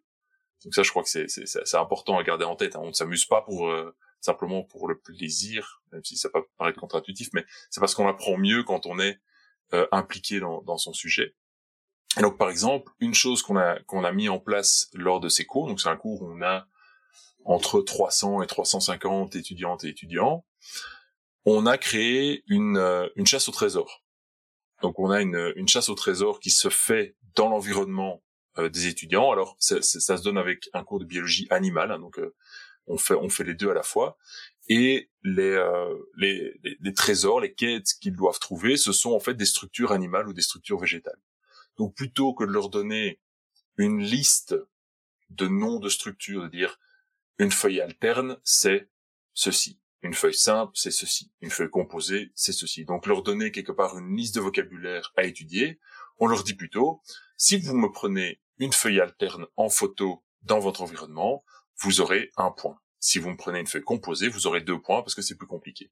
Et donc on a cette liste de termes zoologiques et botaniques, qui sont a priori des termes qui ne sont pas connus, des termes que ils doivent connaître pour pouvoir rentrer dans la matière, eh bien, ces termes, ce qu'on leur demande de faire, c'est d'aller alors, de trouver ce que ça veut dire, c'est eux qui doivent, qui doivent chercher, mais ça c'est pas très compliqué, hein, il suffit de taper euh, dans n'importe quel moteur de recherche et euh, on trouve la définition. Mais ensuite de le retrouver dans la nature. Et donc de regarder simplement autour d'eux, sur le, sur le campus, et de le prendre, de le prendre alors en photo. Et donc pour nous, ça, ça, ça a deux, oui, deux, disons deux avantages. Enfin, il y a deux, deux buts vraiment à cette activité. Donc c'est cet apprentissage de vocabulaire, mais c'est aussi simplement que les étudiantes et les étudiants apprennent à ouvrir les yeux et regarder ce qui se trouve autour d'eux et voir en fait il y a une diversité tout à fait impressionnante simplement en se baladant en ville. Donc Louvain-la-Neuve c'est un, un, un, campus euh, où il y a quand même pas, mal de verdure, mais on, est quand même euh, en ville, hein, c'est essentiellement piéton. Ben simplement en ville, on peut trouver une, une variété de de structures animales, de structures végétales, d'espèces différentes. Et ça, les les des étudiants, des étudiants qui participent alors à ce jeu-là s'en rendent compte. C'est vraiment quelque chose qui nous qui nous revient par après. Ils sont contents de s'être rendu compte de cette de cette diversité. Voilà, donc ça c'est une des choses qu'on qu'on met en place qu'on met en place pour ça, pour justement ne, qu'ils ne ah, détestent pas le cours de biologie végétale. Bah, c'est vraiment super parce que c'est vrai que déjà on n'a pas beaucoup de cours sur les plantes en général dans notre vie. Hein, ça, je pense que ça a disparu de quasiment tous les enseignements euh, sur tous les continents confondus, euh, ce, qui, ce qui est étrange euh, parce que c'est quand même des trucs importants dans l'environnement. Et en plus, il y a cet aspect, bah, on, le pratique jamais sur le terrain finalement. On, le voit très théoriquement comment ça fonctionne et on va jamais regarder des plantes dehors. Donc c'est effectivement une démarche qui, qui me paraît pertinente et qui est super intéressante pour les étudiants. Il euh, y a, y a d'ailleurs un auditeur qui demande s'il peut avoir ce jeu euh, en appli euh, pour, pour, chez lui. Alors, on, on, oui, la, la, réponse est oui, mais c'est un peu compliqué à installer sur son ordinateur. Mais on, on a développé du coup ah. une, une, application web pour les étudiants pour qu'ils puissent y accéder avec leur smartphone et euh, etc. Je pourrais donner l'adresse alors dans le par la suite. Ou alors je peux le mettre directement. Bah, on, on peut le mettre dans la room et on peut le rajouter aussi dans les notes d'émission euh, pour euh, après l'épisode quand, quand, les gens réécoutent. Euh, super. Euh, bah du coup, comme tu fais aussi de la médiation, de la transmission, etc. Euh, quelle, est ton, ton expérience ou ton canal de médiation préféré? Est-ce qu'il y en a un que tu trouves plus plus puissant que d'autres ou au contraire plus limitant? Alors, je le de, je trouve que le, le, canal le plus le plus puissant, ça va être le euh, l'enseignement, le vis-à-vis avec avec d'autres personnes. Il y a rien à faire. Je crois que le, le, le canal numérique, quel qu'il soit, est intéressant parce que ça permet de toucher une audience qui est plus large, mais avoir euh, une interaction directe avec des gens en face de toi, et donc pour ça j'ai la chance de pouvoir faire de l'enseignement. Pour moi, c'est vraiment ça qui est le plus euh, le plus puissant parce que c'est ça qui permet le plus euh, d'être dans l'interaction et d'être dans la transmission de plus que simplement euh, que simplement du savoir. Il y a, il y a quelque chose d'autre qui passe quand on est face euh, vraiment face à des gens. Donc ça, pour ça, l'année qui vient de passer, c'était un petit peu compliqué quand même euh, parce qu'on on perd vraiment cet aspect-là, cet aspect euh, de, mutuel de, de transmission de d'émotions, etc. Euh, donc voilà. Donc ça, pour moi, quelque part le être devant des gens et expliquer devant des gens des choses, c'est ça qui est le plus euh, le plus intéressant. Maintenant, euh, voilà, on a la chance aussi de vivre dans une époque où les, les médias euh, informatiques sont aussi euh, extrêmement présents. J'ai pas mal employé euh, Twitter plus par le par le passé, mais c'était pas tellement pour de la c'était plus au sein de, de, ma communauté scientifique pour euh, être en, en, connexion avec d'autres scientifiques du cherche, de, de la euh, pardon d'autres scientifiques du domaine voilà du domaine tout à fait. Euh, là ici ben, comme on, de nouveau avec euh, la, la, situation particulière qu'on vient tous euh, de vivre et donc tous les cours euh, en distanciel là j'ai pris euh, j'ai pris un peu de temps et beaucoup de plaisir à faire des, des capsules vidéo qui sont qui sont maintenant en ligne. Donc là j'expérimente j'expérimente d'autres choses justement pour pour, pour essayer. Mais pour moi, le, le, le, le médium principal, c'est vraiment le, le, présentiel et avoir des gens en face de soi. Ouais, je suis, plutôt d'accord avec ça et c'est vrai que de, 2020 ça a été à la fois éprouvant parce qu'on a vu personne et parce qu'on a dû consommer beaucoup de choses euh, sur écran et sur euh, Enfin voilà, c'est un peu lassant. Enfin, je sais pas si ça vous le fait le même effet dans l'équipe, mais moi, quand on me dit euh, il va y avoir une, vidéoconférence sur Internet, je me dis oh non, pitié, pas encore. ah oui, oui, non, mais clairement, euh, je pense que effectivement, ce que tu disais sur les étudiants, enfin moi, j'enseigne aussi un peu, c'est ouais, on se rend compte à quel point c'est important en fait d'avoir le, présentiel et même euh, pour tout ce qui est conférence scientifique en fait, ce qui est en Zoom. Alors ouais, c'est sympa de pouvoir écouter une conf euh, au fond de son lit, une bière à la main, mais en fait, euh, on manque l'essentiel, quoi, les discussions après, l'interaction, le... les choses qui rebondissent, quoi. Et, euh, et je pense que la pandémie a, a vraiment finalement montré ça aussi. Ça explique aussi l'échec de tous les MOOC finalement, qui étaient présentés un peu comme le nouveau truc il y a dix ans et qui finalement marche pas tant que ça, j'ai l'impression. Ouais, tout à Ah, je pense, je pense que ça dépend quel, euh, quel usage t'en fais. C'est vrai que les MOOC euh, amateurs, entre guillemets, euh, où tu, tu te renseignes sur un sujet, c'est plutôt pratique et je pense que ça a pas mal de Mm. succès. Mais les MOOC pour l'enseignement distancié, Pour l'enseignement, euh, c'est ouais. peut-être moins. Ouais. Maintenant, Et, je- euh, petite, petite. Pardon, vas-y, euh, Guillaume. Non, non, mais j'allais dire, c'est vrai que pour tout ce qui est conférence, par exemple, c'est vrai que c'est- beaucoup plus compliqué quand on est euh, euh, en, en, en distanciel comme ça. Le présentiel, c'est vraiment quelque chose, je crois, qui tout le monde sera ravi de le retrouver. Ce que j'espère aussi, c'est qu'on gardera quand même toujours des, des possibilités. Je crois qu'il faudra pas tout rejeter à la poubelle non plus. Je crois qu'il y a quand même des choses intéressantes. Et donc, parfois, on n'a pas l'occasion d'aller en conf pour des raisons euh, X ou Y, qui sont des raisons familiales, de santé, professionnelles, peu importe. Et donc, si dans le futur les conférences peuvent garder des options qui sont peut-être en partie euh, distancielles, ça je crois pour moi ce serait vraiment euh, quelque chose d'intéressant à, à garder parce que il y, y y a des choses intéressantes qui sont apparues. Si ce n'est qu'on a tous appris à employer euh, Zoom, Teams, euh, Skype, euh, on n'a plus peur d'allumer une webcam ou de, ou de devoir se, se mettre en ligne. Voilà, c'est c'est plus devenu quelque chose de complètement euh, complètement exotique. Quoi. Non, effectivement, je pense C'est que vrai. ça- il y a des choses très positives là-dedans et effectivement, si on peut s'en sortir avec un espèce de, de fonctionnement hybride entre les deux, ce serait, ce serait bien. Euh, ouais, donc je, je voulais juste faire une petite note audio pour les auditeurs du futur. Hein. Euh, cette émission est enregistrée en 2021, donc nous parlons de l'an de grâce 2020, euh, qui doit être supprimé de tous les calendriers du monde à cause de la pandémie de coronavirus. Voilà, ça c'est noté.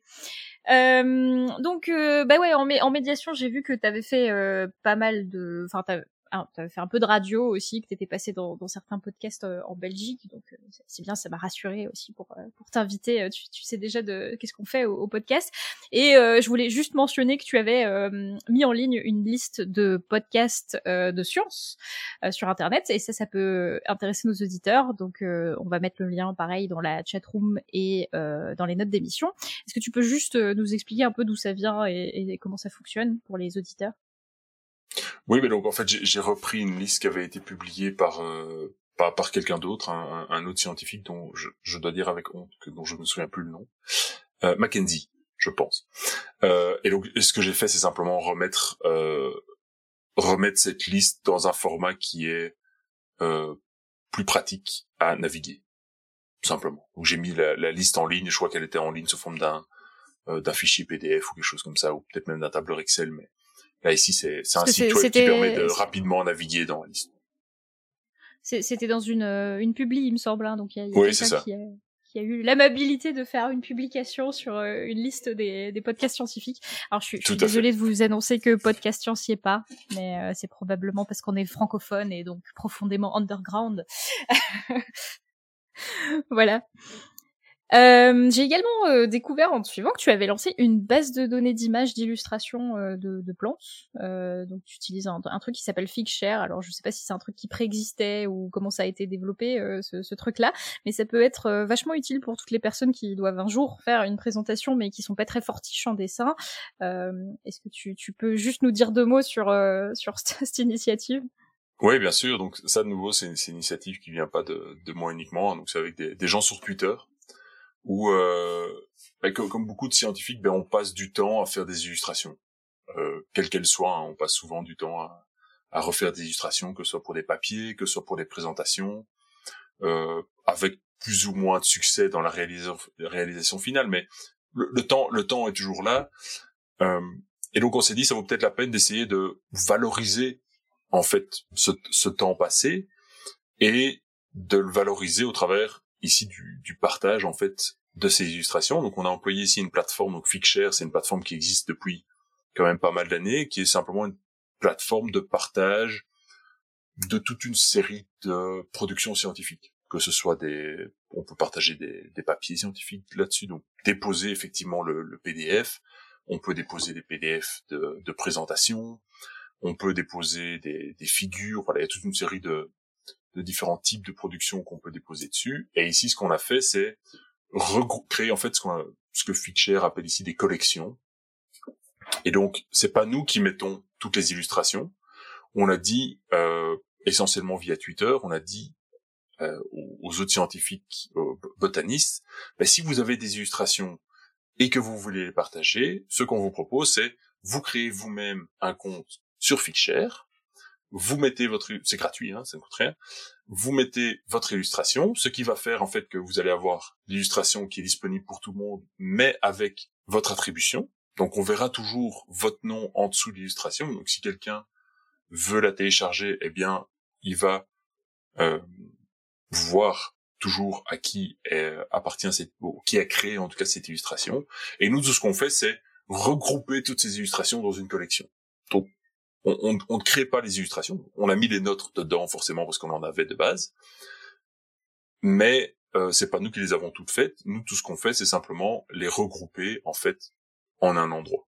Donc c'est un, peu la, même idée que le, site euh, Quantitative Plants, qui est de dire tous les logiciels qui sont, qui sont présentés, c'est pas moi qui les ai faits, mais tout ce qu'on fait nous, c'est créer un répertoire en fait.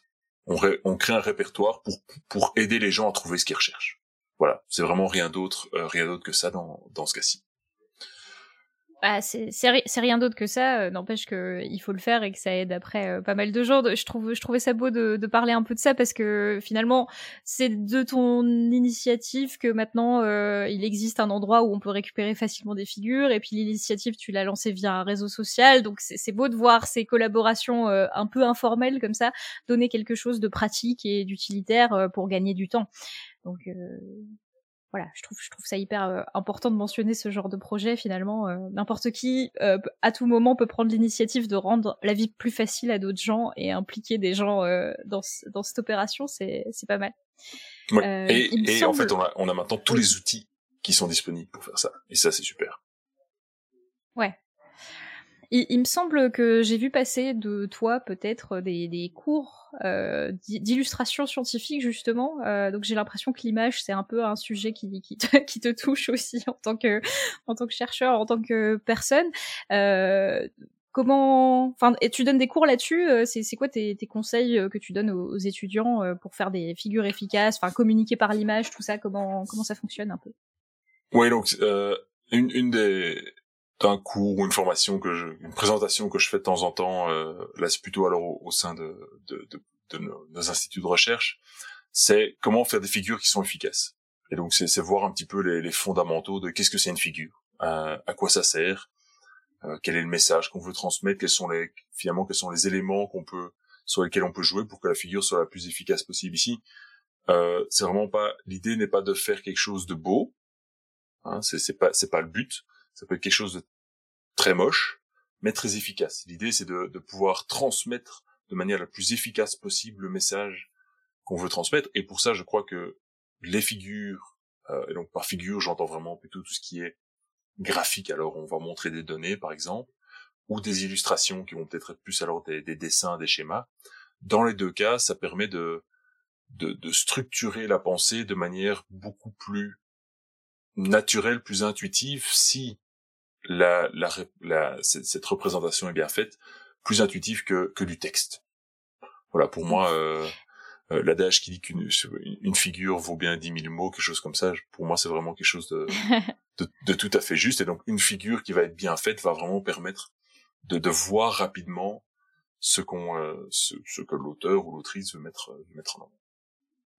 Bah, j'ai l'impression que c'est quand même un truc qui se démocratise un peu dans, dans la publication scientifique, de faire par exemple, au lieu de faire des, des, abstracts euh, textes, ou alors en complément, de faire un abstract visuel pour résumer le sujet de l'article, mais avec juste euh, du dessin ou des choses comme ça, ce qu'on voyait pas trop avant, mais qui maintenant, euh, qui maintenant existe de plus en plus. Et je pense que, enfin, je sais pas si tu confirmes cette tendance que. Non, tout à fait, tout à fait. Et je crois que c'est très bien avec le, peut-être le le, une chose à laquelle il faut faire attention, c'est pas parce que c'est de nouveau le, il y a une, distinction à faire entre ce qui est beau et ce qui est efficace.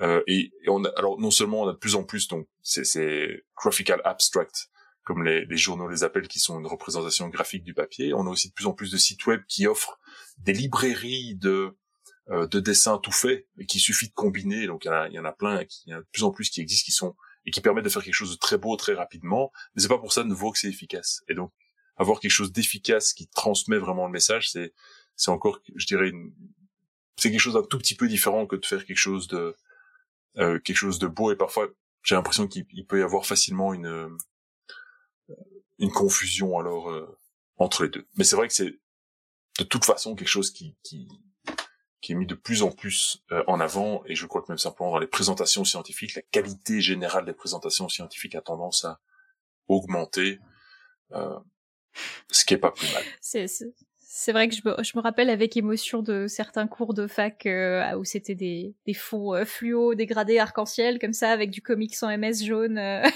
voilà, c'est ça. Tout à fait. Ça, ça, ça a tendance fort heureusement à disparaître petit à petit.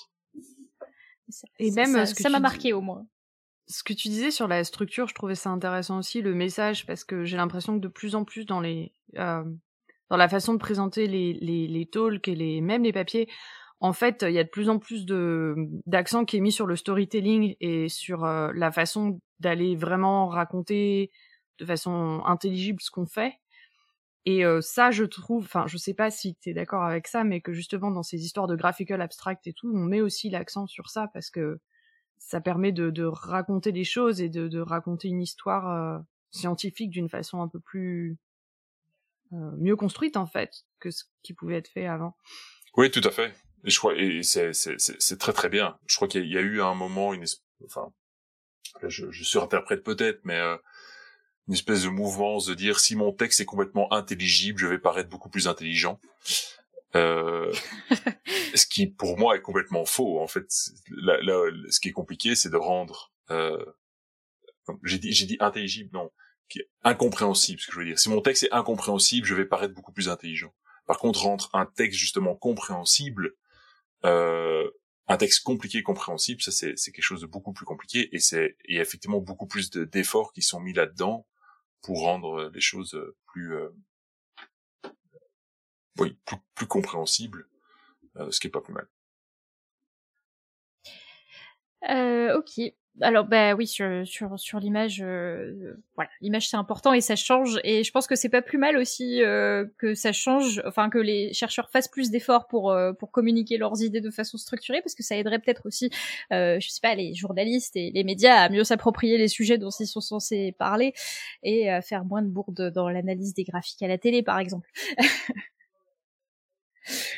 Euh, voilà. Euh, alors moi, je t'avoue que en parcourant un peu tout ce que t'as fait sur Internet, parce que je me suis quand même pas mal renseignée, désolée, je t'ai, je avant l'émission. Je suis assez impressionnée par tout ce que j'ai trouvé euh, autour de ton nom et tous les projets qui gravitent euh, autour de, de, toi et de tes activités. récemment, tu m'avais contacté d'ailleurs sur un projet en particulier pour me demander si je pouvais relayer un sondage que tu as lancé avec un collègue sur la représentation des végétaux. Est-ce que tu peux nous en dire deux mots du coup? Oui, bien sûr. Donc ça c'est un c'est un projet un petit peu sur euh, sur le côté donc qui est pas vraiment dans le en tout cas moi qui est pas dans mon dans, mon axe de recherche principal mais par contre qui est dans l'axe de recherche euh, de la personne à qui je fais ça qui est euh, Quentin Yerno donc qui est un, un philosophe alors je, je vais sûrement me tromper hein, peut-être qu'il me il me tapera sur les doigts après l'avoir présenté mais je dirais un philosophe de la botanique donc qui travaille énormément sur tout ce qui est représentation du végétal euh, d'un point de vue philosophique, d'un point de vue euh, éthique, euh, notamment. Donc lui, c'est vraiment son, son, domaine de recherche. Et en fait, Quentin avait écrit un, un, livre sur le sujet que j'avais lu, que j'avais trouvé extrêmement intéressant. Il se fait qu'il travaille aussi dans une dans une autre université belge. Et donc du coup, j'avais contacté, on a commencé à discuter ensemble de de, de, de cet intérêt commun quelque part de la représentation du végétal dans euh, dans la population. Et donc, de fil en aiguille, euh, on a décidé de lancer un sondage. Euh, je crois que c'est arrivé d'abord hein, parce que je lui ai dit, bah, en fait, moi, si tu veux, j'ai 350 euh, étudiants qui seront ravis de répondre à un sondage. Et donc, ça faisait un, un pool de, de sujets potentiels qui était qui était pas inintéressant. et donc, on, on, on, a créé ce, ce sondage vraiment qui vise vraiment simplement, simplement non pas simplement, mais qui, qui qui essaie de comprendre quelle est la représentation que les gens se font des végétaux.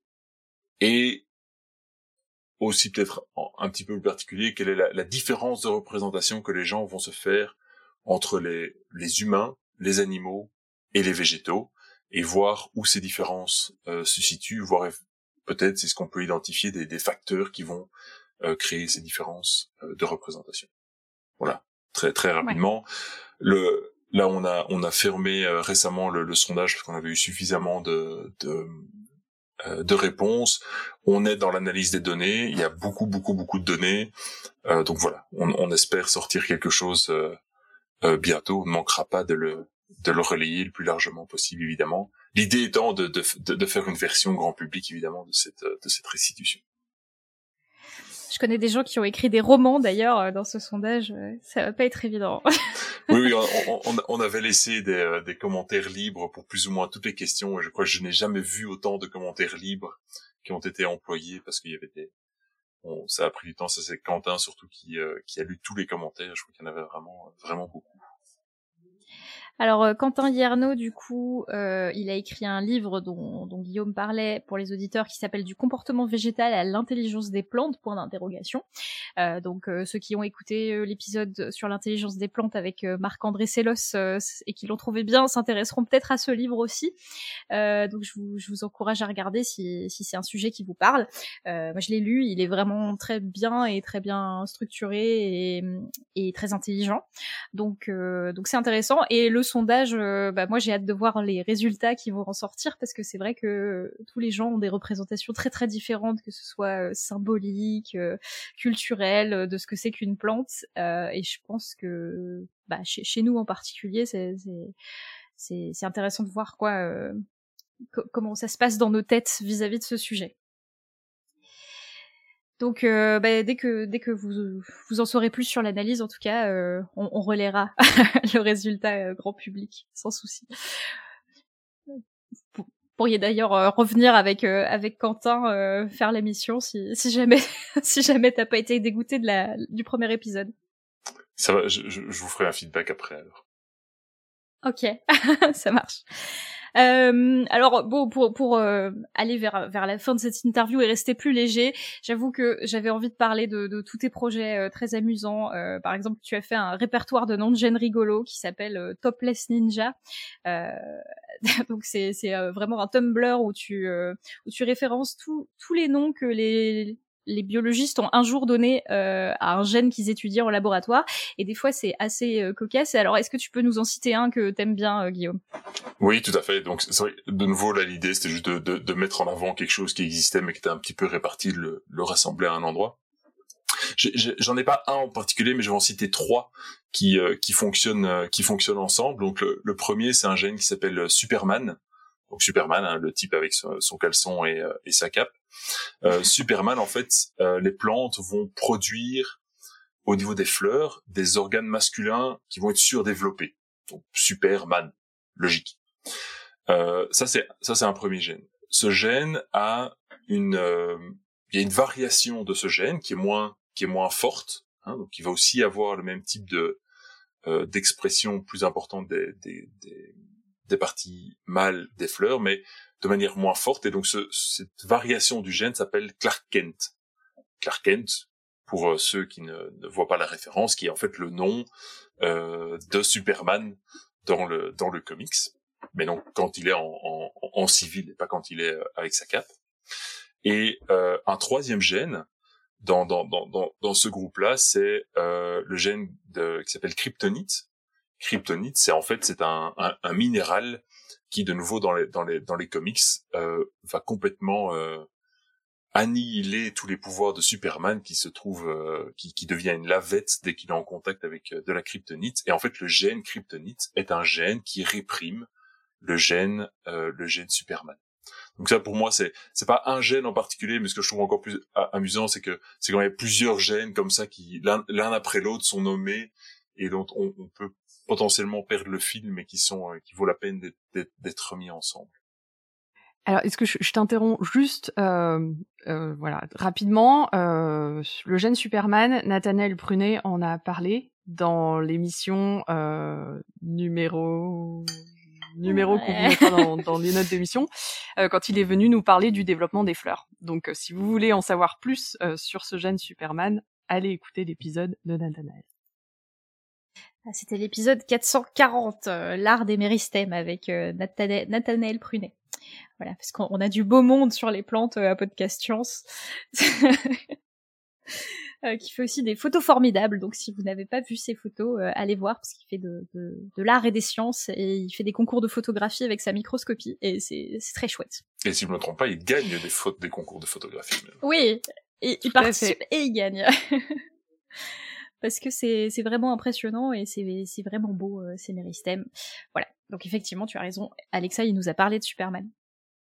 Euh, donc euh, on vous mettra le lien pareil de ce Tumblr de Gênes. hein. Il y a des histoires assez rigolotes euh, et on voit que les scientifiques savent aussi s'amuser quand ils font de la, biologie. Et d'ailleurs, en, en parlant de s'amuser, tu as aussi fait un générateur de bingo de conférences euh, pour lequel j'étais très impressionnée. C'est-à-dire que tu choisis le nombre de colonnes, etc. Et ça génère une petite euh, grille euh, de mots que tu peux cocher pendant des conférences. Oui, Euh, c'est ma, ça c'est assez- ma, ma, ma plus grande réalisation. C'est, ma, ma plus grande fierté. Co- comment ça t'est venu l'idée de faire ça, juste si c'est pas indiscret très probablement une conférence.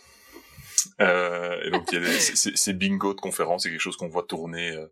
Ce sont donc les, les termes qui vont toujours euh, revenir par soit les intervenants, soit les personnes qui posent des questions. Et donc, euh, voilà. Je crois que c'était sans doute un, un, un soir euh, à une conférence où je me, où je devais euh, m'embêter un petit peu, ou même pendant une conférence. Allez savoir. Voilà, en tout cas, c'est parfait, ça dépannera nos prochaines conférences. Et euh, il y a une initiative qui m'a vraiment beaucoup touchée sur ton site, c'est la section Failures. Donc, tu as un, un onglet échec sur ton blog, euh, donc euh, sur ton site web euh, personnel. Et dedans, il y a une liste de journaux qui ont refusé tes papiers scientifiques, euh, une liste de financements que tu n'as pas eu, et un best-of de citations de reviewers, euh, ceux qui lisent les papiers et qui les évaluent quand on soumet un, papier. Alors j'en- ai pris quelques exemples parce que quand même, il y en a des beaux. si ça ne te dérange pas, Guillaume, hein, je, je pense que c'est sur ton site, ça va. C'est public, c'est public. C'est public, euh, donc euh, je, je les traduis hein, parce qu'ils sont en anglais évidemment, euh, mais euh, du type euh, la demande de financement est de raisonnablement bonne qualité. Ce qui- ce qui- Ce, ce- est très si- violent, hein. c'est, c'est, c'est, c'est passif-agressif, mais c'est extrêmement violent comme commentaire. Je pense que ça, ça passe encore moins bien en, en anglais. Euh, Il y en a un autre, c'est c'est un projet solide mais qui manque d'ambition, voilà. Euh, ce papier n'est ni de la recherche ni de la science. Enfin voilà, tout, ça c'est assez violent. Et du coup, je me suis posé la question, euh, bah, enfin, il est- pour les auditeurs, surtout co- comment tu gères ce genre de retour? Parce que c'est des trucs auxquels on est souvent confronté quand on est chercheur. C'est pas tout à fait le monde des bisounours. Et souvent, on a des trucs agressifs comme ça. Euh, co- comment tu gères ça? Alors, je, juste, je voudrais juste te corriger, c'est pas quelque chose qu'on- auquel on est souvent confronté, c'est quelque chose auquel on est systématiquement confronté. Euh, et je crois que tous tous les chercheurs y sont confrontés. Je crois que c'est quelque chose de vraiment très important euh, à mettre en avant, c'est que les échecs en sciences, que ce soit sur des projets, que ce soit sur des papiers, que ce soit sur des euh, sur des, des promotions, etc. Tout le monde y est confronté. Euh, et donc quelque part, moi, l'idée ici, c'était de, en fait, et, ça, ça vient, l'idée ne vient pas de moi. hein. Je, je sais plus d'où je l'avais vu, mais j'avais, je l'avais vu l'idée euh, autre part. Mais je crois que c'est vraiment très intéressant de, très important même de normaliser quelque part cette, euh, ces échecs, parce que c'est quelque chose d'intrinsèque, c'est, normal et ça fait partie du système dans lequel on est. Alors c'est vrai que je mets celles qui sont euh, parfois un petit peu plus, euh, euh, un petit peu plus violentes ou un petit peu plus euh, piquantes, euh, disons, parce que au final, c'est celles-là qui sont les plus euh, les plus marrantes. Pour la petite histoire, hein, le papier qui n'est ni de la recherche ni de la science a été publié évidemment. Mais j'ai perdu le fil de ce que je voulais dire, mais on, on, a, on a tous, on est tous confrontés à ce, à ce type de retour, à ce type d'évaluation, et donc c'est important de garder ça en tête. Ce qu'on, ce va voir, particulièrement ce qu'on voit sur les réseaux sociaux, par exemple, il y a un biais énorme sur les réseaux sociaux. Ce qu'on voit, c'est et regardez ce super papier qui vient de sortir euh, que j'ai fait, duquel je suis extrêmement fier. Ce qu'on ne sait pas, c'est que le papier, ça fait cinq ans que, que la personne est en train d'essayer de le faire sortir, et qu'en fait, il a été refusé dans dix journaux différents. Et c'est normal, c'est comme ça. Et donc je crois que pour euh, les personnes qui rentrent en sciences, c'est quelque chose qu'il faut vraiment normaliser. Il faut apprendre à prendre du recul par rapport à ça parce que c'est jamais personnel, très rarement personnel. Euh, J'espère, dans mon cas, ça ça ça n'a jamais euh, ça n'a jamais été.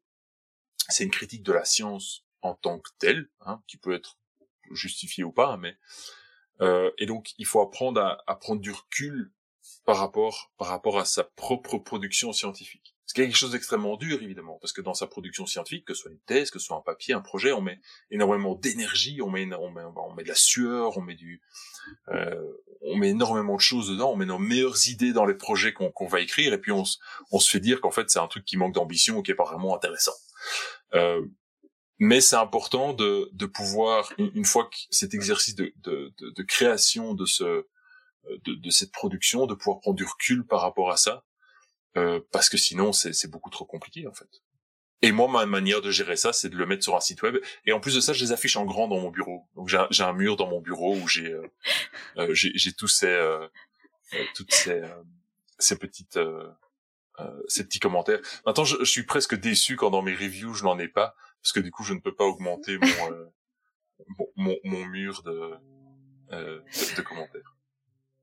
Alors, euh, je trouve que quand même des, fois, enfin, moi j'ai forcément j'ai je subis aussi la même chose que toi, mais je trouve que quand même de plus en plus au niveau des éditeurs, et moi je suis éditrice aussi maintenant, euh, on essaye de limiter et filtrer euh, les commentaires qui sont vraiment, comme tu dis, c'est hyper important de, prendre le recul sur sa science, etc. Et, et c'est là pour ça. Mais les trucs qui sont franchement agressifs ou non justifiés ou méchants pour être méchants, euh, j'ai l'impression qu'il y a quand même maintenant de plus en plus une, euh, une prise de conscience de ça, que c'est pas parce que le reviewing est anonyme dans la plupart des cas qu'on peut juste s'acharner sur quelqu'un, soit parce qu'on n'a pas aimé sa science, soit parce que soit pour quelque raison que ce soit d'ailleurs. Euh, on peut dire qu'on n'aime pas, mais avec des quand même un peu plus de gentillesse dans la formulation.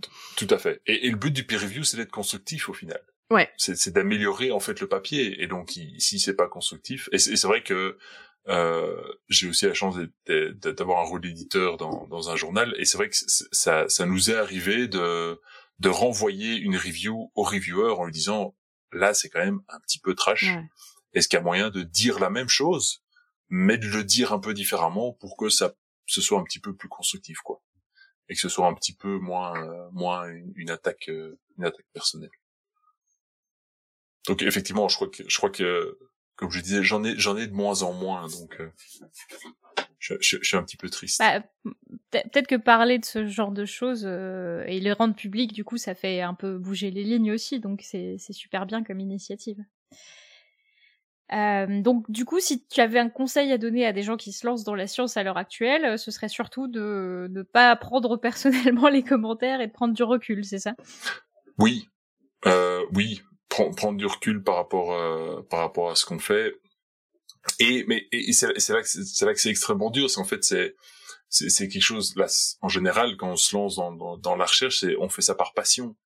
Et on, passe beaucoup de temps et beaucoup d'énergie on réfléchit beaucoup c'est quelque chose qui est toujours en, en, background dans notre esprit. Et donc quand on se prend des commentaires comme ça c'est c'est pas facile de prendre du euh, du recul euh, du recul par rapport à ça. Donc peut-être moi en, en ligne avec, euh, avec, ce conseil-là de, de prendre du recul, c'est aussi c'est de d'avoir autre chose, d'avoir d'autres passions dans la vie auxquelles on peut se raccrocher les, les moments où on se où on se prend en fait ce, ce, type de, de rejet là, parce que voilà, ici, on, on, parle de commentaires qui sont un petit peu piquants, mais c'est simplement un rejet d'un papier, même avec les commentaires les plus constructifs du monde. S'il est rejeté ou si le grain de le, le, la demande de financement est rejetée, avec les, les, meilleurs commentaires du monde, ça fait pas plaisir.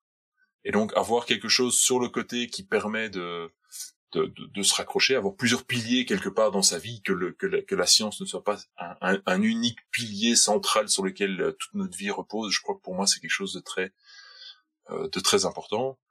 D'autant plus que la carrière scientifique est quelque chose qui a un caractère, euh, je dirais, aléatoire, qui est quand même assez important dans le sens où il euh, y a rien à faire pour qu'on c'est une structure qui est essentiellement pyramidale. On a beaucoup de, de thésards on a moins de postdocs on a moins de personnes avec des gens des stades permanents. Et il faut ce serait faux de croire que euh, en fait ceux qui ne sont pas arrivés au stade au-dessus c'est parce qu'ils sont euh, c'est parce qu'ils sont pas intelligents ou parce qu'ils font du mauvais boulot. C'est parce qu'en fait ils ont pas eu la chance d'être au bon au bon endroit au bon moment. Donc il y a un facteur chance aussi dans dans l'évolution de la carrière scientifique qui est extrêmement important.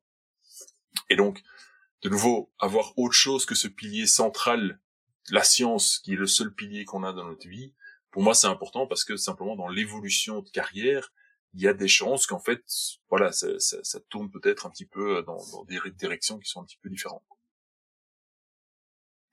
C'est un beau message. Dédicace à tous les futurs scientifiques euh, là dehors qui écouteraient ce podcast. Euh, donc on, arrive à la fin de, de l'émission. Je suis la tradition. En fin de podcast, on a pris le pli de poser deux questions euh, qui sont tirées du podcast Scepticisme scientifique. La première, c'est quelle est la question que l'on te pose tout le temps et à laquelle tu t'es un peu lassé de répondre? Ma, ma plante est morte. Pourquoi? Voilà, je crois que c'est l'équivalent de, de, de, la question aux, informaticiens de mon ordinateur ne marche pas, pourquoi? Voilà, ma, ma, ma plante est morte, je ne sais pas pourquoi. Je, je ne m'en lasse pas, hein, ça fait on plaisir. peut pas l'allumer, l'éteindre et l'allumer. euh. Voilà, c'est ça. Ok. Et quelle est la question au contraire que l'on ne te pose jamais et à laquelle tu aimerais bien répondre un jour? Euh, ben c'est de c'est de me poser la question en, en tant que botaniste quel est le quel est mon repas préféré? Euh, et, et du coup, en tant que botaniste, quel est ton repas préféré? Ben, Je te remercie de me poser la question. C'est euh, les spaghettis à la sauce tomate. Ah ah Voilà, les biologistes compris. les biologistes auront compris. Vous avez on a mentionné les tomates plus tôt dans le. Voilà, c'était pour terminer. on, laisse infuser, euh, voilà, on laisse infuser dans les oreilles des auditeurs. euh, si vous n'avez plus la référence du stomate, donc c'était les petits euh, organes qui s'ouvraient pour absorber le CO2 euh, Tout à fait. chez la plante et pour faire la photosynthèse. Je la connaissais pas cette cette blague, donc merci. Eh ben, avec grand plaisir. Ça me fait vraiment plaisir de, de l'avoir transmise.